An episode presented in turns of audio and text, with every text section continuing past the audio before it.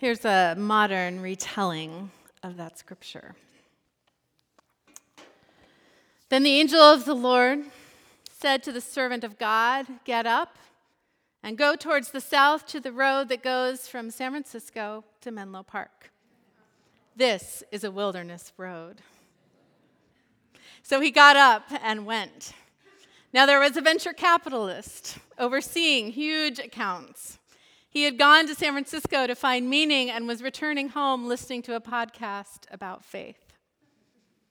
Then the Spirit said to the servant of God, Pull up next to that white Tesla Model S at the stoplight and get in the car.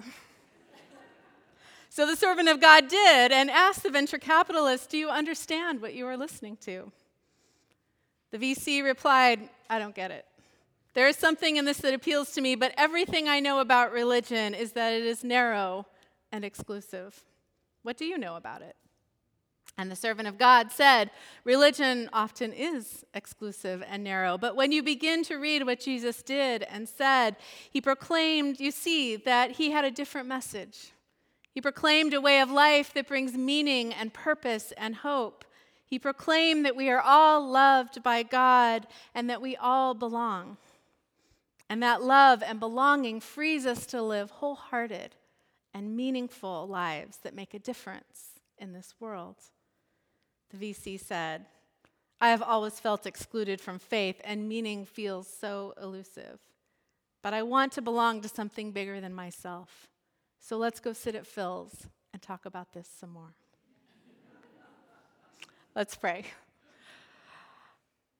Oh God, we thank you that you come to all of us, no matter the reasons that you shouldn't, no matter the reasons that we think that you shouldn't, no matter the reasons that other, people's have, other people have told us that you shouldn't. Instead, you do come and speak words of belonging and love and meaning and hope and transformation, all of the things that we so long for in our lives. So this morning, may the words of my mouth and the meditation of all of our hearts be pleasing in your sight.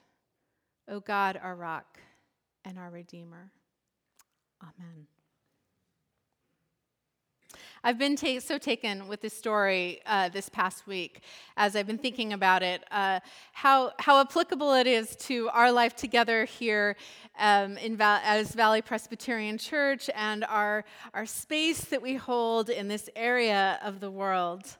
And the story begins with the Spirit's call to Philip, who was one of the disciples, and Philip is in Jerusalem. He's smack dab in the middle of the religious center where he knows exactly what to expect. He knows exactly how faith is going to play out. He's in a story that's been going on for thousands of years, and things have been a little disrupted about Jesus, but yet still, Jerusalem is his safe space.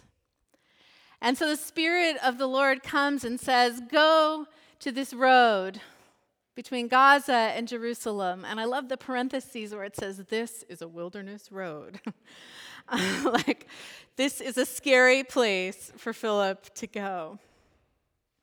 And I wonder, as a church here at 945 Portola Road, and as the church in America in general, if, if we sometimes fail to recognize that we are in many ways on a wilderness road. That the faith that many of us grew up with, the, the agreement around what religion is and should be, it no longer is. Our speaker that we had here for Presbytery yesterday said the church in the 1960s had, was going downhill. Everything in the culture uh, was supported the life of the church and the life of faith. He's said that even in the Los Angeles Times, they would have Bible readings in the 1960s. I mean, can you imagine getting your daily devotional from the San Francisco Chronicle every morning? Um, things have changed so dramatically in the last 50 years. And that means that, that as a church, we're, we're in this wilderness place. This place was built in the, in the 1960s under certain assumptions about how church happened and how people would gather and, and how things would move forward. And where Sundays were once a sacred time for families, we now have soccer and marathons and bike rides along this gorgeous road and the newspaper and lattes. And uh, sometimes on Easter and Christmas, we can pretend like everything's going pretty well. But, but if we are honest with ourselves, we have to say that in many ways the church is on a wilderness road. We don't know exactly what to expect. We don't know exactly how things are going to go. So when Philip arrived on this wilderness road, um, following this call of the Spirit, and I think that's a call, a question for us as a church is: Are we willing to go to that wilderness road, or do we want to just stay in Jerusalem where everything's safe? But Philip follows the call and he, he goes on this road, and on the road, he meets this Ethiopian eunuch who's this amazing, complex character, like all of us are. First of all, he's Ethiopian. So, so his nationality and, um, and ethnicity is not uh, home base for Judaism. He's, he's not Jewish. He's from another different country, likely had a different color skin. So he's already kind of outside of the mainstream of Jewish faith and of this early Christian group that's just beginning to form. Secondly, he's a eunuch. And eunuchs, without getting too graphic, were castrated in order to be able to serve in a household without any of the complications that might come otherwise. And so, um, but this, this, um, this state of being actually prevented him from being a part, full part of the temple worshiping life and a full part of society. In fact, in Leviticus and Deuteronomy, there are specific verses that preclude eunuchs from participating in the temple life and, call, and because they are maimed in some way, they're not seen as fully able to be a part of the worshiping community. So he's Ethiopian, he's a eunuch, but also he's a person of incredible privilege and great wealth. It said he's riding in a chariot. He manages the entire treasury of the queen of the Ethiopians. He can read in a largely illiterate society. So he's a wealthy and powerful man. And in the, the complexity of who he is, he's longing for something more. He's awake to this presence of God that, that he can sense, I think, and knows that there's something there, and yet isn't able to fully grasp for whatever reason. Yesterday, uh, we heard of this wonderful story from a young man who is uh, seeking ordination in the Presbyterian Church about his experience touring with the San Francisco Gay Men's Chorus this last summer. And when they toured in the Southeast, in this place where, where gay men are, are often ostracized and, of, the, you know, of the United States, and they were they were in a church that welcomed them and that offered them communion. And he said he wasn't sure how many people, how many men in the chorus would come forward to receive communion. And he was so surprised that, that the majority of them came and gathered in a circle in the church. And in this church, their custom was to hand each other the bread and the cup and to pass it around the circle. And he said there was this amazing moment when when these men receive communion and were told that they belonged and they were loved by God and they were fully accepted for who they were, that the tears just flowed for these men in this circle. And I imagine that the Ethiopian eunuch may have felt a little bit of that for whatever reason, not making a not knowing his situation, but, but putting together the pieces that in some way he was outside of the circle, that he wasn't invited and he didn't fully belong. And sadly, the narrative of Christianity has become so distorted in our world and in our culture especially that even as a church, we have a lot of damage control to do. Because so many people feel like they don't belong in this place, they don't belong in the circle. And often, Christianity and the church is the last place that people want to come and look for answers or find meaning because it's been a place that has hurt them so desperately. So that's the Ethiopian eunuch. And I love that Philip doesn't come in with all the answers in this encounter. And easy answers don't often make sense in the wilderness. He begins with this deep sense of the curiosity about what the man is reading, and they ask each other powerful questions. Do you understand what you are reading? How can I? About whom does the prophet say this? What is to prevent me from being baptized? In their conversation, we get a sense that they're in it together, that they're having this conversation, trying to figure out what the scripture says, trying to figure out what's going on. The text says the eunuch is reading a passage in Isaiah and he doesn't fully understand it. And let's face it, the Bible is often not easy to understand. Likely the eunuch is familiar uh, with the passages that explicitly exclude him, as well as the violent texts of the Hebrew scriptures. And yet he's reading this text in Isaiah that's very nonviolent talks about this nonviolent Messiah, and he's trying to make sense of it.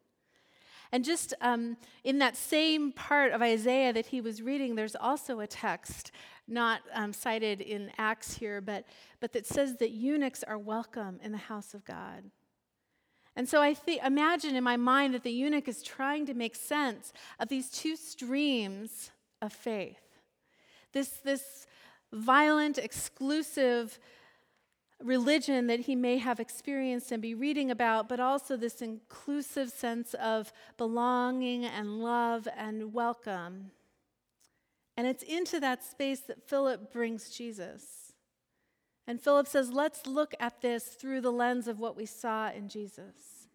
And in Jesus and in his life and in his teaching, we see a different way and we begin to be able to make sense of some of the confusion that we might have.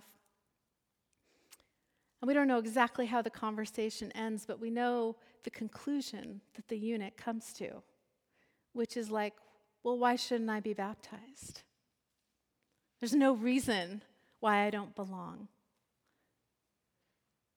And I think, I don't know about you, sometimes I struggle with these, these competing voices of Christianity, these competing voices about what faith and what church is. And how do we pick when it's all kind of there in the tradition and there in the text? And yet we really see very clearly Philip saying, let's look at the lens of Jesus. And when we look through that lens, we find that you belong, that you are welcome, that this is a space of great acceptance, that this is a space where anyone can come. I'm reading kind of a modern dilemma into the eunuch's struggle to understand here, but, but I think his response gives us a clue about how to, to wrestle with our own contemporary plight of trying to make sense of the ways that Christianity has come down to us and the ways we've been taught to read the text and what and who Jesus actually was. I love this question what is to prevent me from being baptized? And we don't hear Philip's response, but, but really it must have been nothing. Let's get out of the chariot and do it right here. And in that moment, I love that uh, the eunuch is claiming his own belonging. It's not Philip that invites him to be baptized. It's actually the eunuch himself that says, hey, I get to be a part of this too. Let's, let's do this. And I wonder which character you relate to most this morning. Maybe you relate to the eunuch. Maybe you have felt excluded from church and from faith. Maybe you can't find your way through the conflict of, of what you see about Christianity in the media or even your own traumatic experiences in the past. And yet you have this sense that there must be something there. And it doesn't matter what kind of chariot we're riding in, It doesn't matter what the size of our bank account is. It doesn't matter what our physical state is. We all want to know that we belong. We all want to know that we matter. And we all want to live a life that means something. And I invite you this morning, if you find yourself in that place, to stay in the conversation long enough to hear that. Long enough to hear that voice that you do belong. Grasp a hold of belonging like this man grasped a hold of it in his chariot. Be bold enough to set aside the voices that tell you differently and listen to the voice of Jesus, who welcomed everyone to the table. Maybe you relate to Philip. What would it be like to, to take a moment in your day to listen close enough to the Spirit to hear where the Spirit may be leading you. To go into the wilderness, to those, that place where you don't have all the answers, where you're maybe a little insecure and you're not exactly sure, but to be in the wilderness and to watch and to listen for the conversations that are waiting for you there. I believe that there are so many people in this world that are that are asking that question, what is to prevent me from being baptized? And as people of faith, it is our great privilege. One of my favorite things about being a pastor is being able to say, nothing prevents you. Welcome, come. That's not just my job, that's each of our role in this world. I see in this story a reflection of who we are as a church. Because this is a place, this building and this community is a place where these conversations happen and where people find belonging. Two weeks ago, when we had our graduating seniors speak in the church, we heard stories of belonging, where they may not fully understand or be or even like like many of us do not like the narrative of Christianity in our culture and yet they know that this place in this place they belong and in this place they're free to ask questions and in this place they're free to be who they are. I see in this place yesterday as Andrew and Ashley two young people who have felt called to be ordained uh, to be pastors stood up here and, and told their stories of being here and being so loved and being challenged and being called and also being taught that, that ministry and church doesn't have to look like it's always looked. And out of that sense, they thought, well, well I could do that. I would love to be, to be the Philip, a Philip in the world in a new way.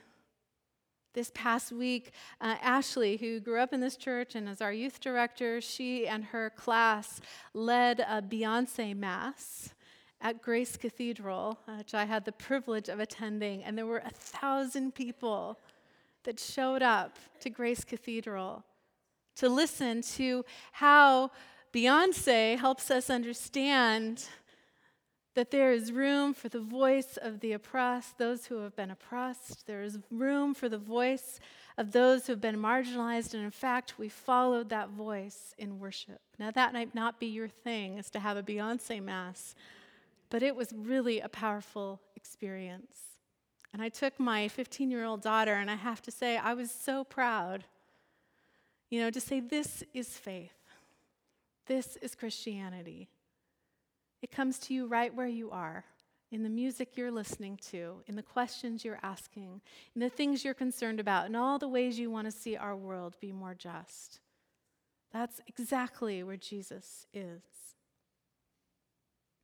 I see it in this church throughout the week as I, I watch the cars pull up, and I'm sure Cindy sees this from her office, and people walk in and they sit in here for five, ten, sixty minutes they light a candle. Sometimes they drop off some flowers.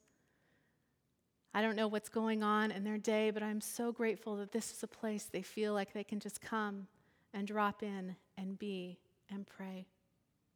This sanctuary is a place that invites belonging.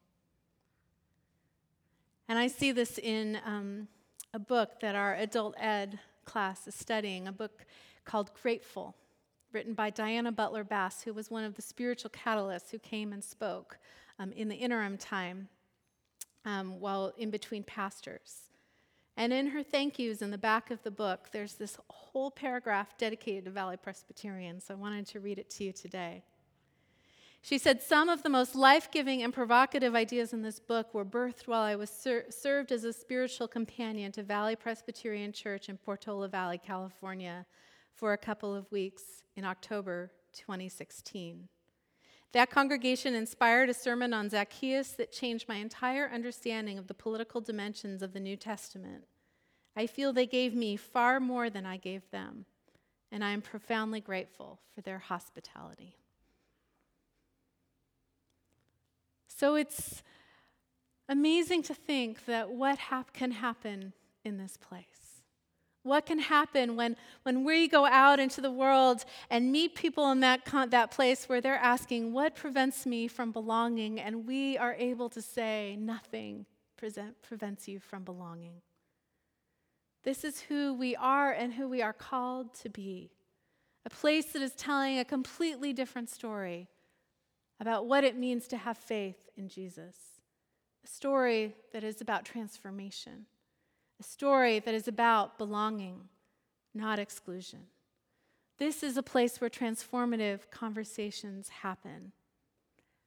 And you carry this place with you as you go out onto those wilderness roads, listening to the Spirit's call to you, inviting us to be with others, to ride along with them, and to find belonging together.